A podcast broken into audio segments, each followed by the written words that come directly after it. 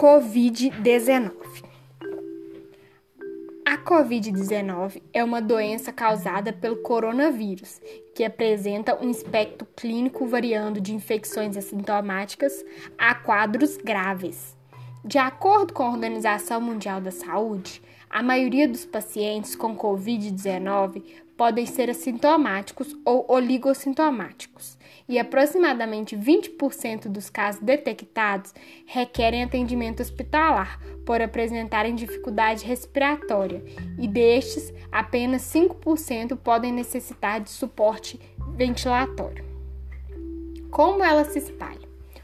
O vírus que causa a Covid-19 é transmitido principalmente por meio de gotícula gerada quando uma pessoa infectada tosse, espirra ou exala. Aí está a importância de usar a máscara. Essas gotículas são muito pesadas para permanecerem no ar e são rapidamente depositadas sobre pisos ou superfícies. Você pode ser infectado ao inalar o vírus se estiver próximo de alguém que tenha Covid-19 ou ao tocar em uma superfície contaminada e em seguida passar as mãos olhos, nariz ou boca. A Covid-19 afeta diferentes pessoas de diferentes maneiras. A maioria das pessoas infectadas apresentará sintomas leves a moderados da doença e não precisarão ser hospitalizadas. Os sintomas mais comuns são febre, tosse seca, cansaço. E os sintomas menos comuns são dores, desconfortos, dor de garganta, diarreia, conjuntivite, dor de cabeça, perda de paladar ou olfato, erupção cutânea na pele ou descoloração dos dedos das mãos ou dos pés. O diagnóstico clínico é realizado pelo médico atendente, que deve avaliar a possibilidade da doença, principalmente em pacientes com associação dos outros sinais e sintomas. Febre, sintomas do trato respiratório, como tosse, dispneia, coriza, dor de garganta, ou também sintomas gastrointestinais, como diarreia, náusea, vômitos, perda ou diminuição do olfato e perda ou diminuição do paladar. Em criança, além dos itens anteriores, é possível perceber desidratação e falta de apetite. Em idosos, deve-se considerar também critérios específicos de agravamento, como síncope, desmaio ou perda temporária de consciência, confusão mental, sonolência excessiva, irritabilidade e falta de apetite.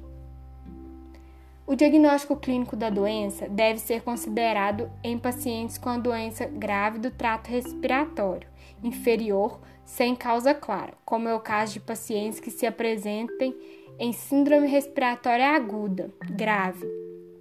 Nessa síndrome, o indivíduo apresenta-se em franca dispneia, que é o desconforto respiratório e dificuldade para respirar, com saturação do oxigênio menor que 95%. Nestes casos, o paciente apresenta cianose.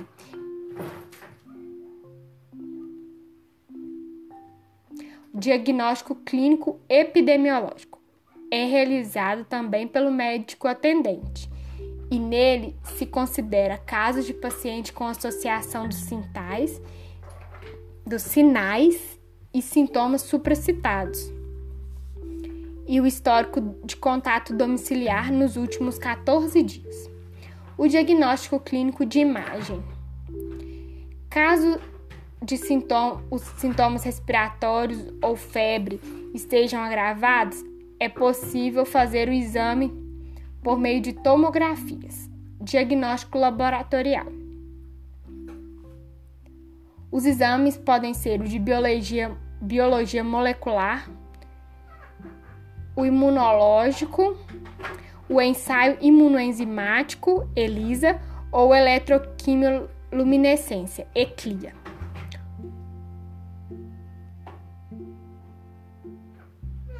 Há também os pacientes assintomáticos, porém, por exame é fácil de comprovar que eles estão com Covid.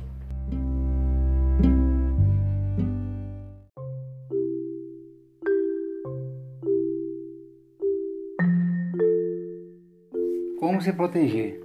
As recomendações de prevenção à Covid-19 são as seguintes: lave com frequência as mãos até a altura dos punhos, com água e sabão, ou então higienize com álcool em gel 70%. Essa frequência deve ser empregada quando estiver em algum ambiente público, ambientes de trabalho, prédios e instalações comerciais, etc. Quando utilizar estruturas de transporte público ou tocar superfícies e objetos de uso compartilhado, ao tossir ou espirrar, cubra nariz e boca com lenço ou com a parte interna do cotovelo. Não tocar olhos, nariz, boca ou máscara de proteção facial com as mãos não higienizadas. Se tocar olhos, nariz, boca ou a máscara, higienize sempre as mãos, como já indicado. Mantenha a distância mínima de um metro entre pessoas em lugares públicos e de convívio social. Evite abraços, beijos e aperto de mão. Adote um comportamento amigável, sem contato físico, mas sempre com um sorriso no rosto. Higienize com frequência o celular, brinquedos das crianças e outros objetos que são utilizados com frequência. Não compartilhe objetos de uso pessoal, como talheres, toalhas, pratos e copos. Mantenha os ambientes limpos e bem ventilados. Evite circulação desnecessárias nas ruas, estádios, teatro, shopping, shows, cinema e igrejas. Se estiver doente, evite contato próximo com outras pessoas, principalmente idosos e doentes crônicos. Busque orientação pelos canais online disponibilizados pelo SUS ou atendimento nos serviços de saúde e siga as recomendações do profissional de saúde. Durma bem e tenha uma alimentação saudável. Recomenda-se a utilização de máscara em todos os ambientes. As máscaras de tecidos caseiros artesanais não são equipamento de proteção individual, EPI, mas podem funcionar como uma barreira física, em especial contra a saída de gotículas potencialmente contaminadas.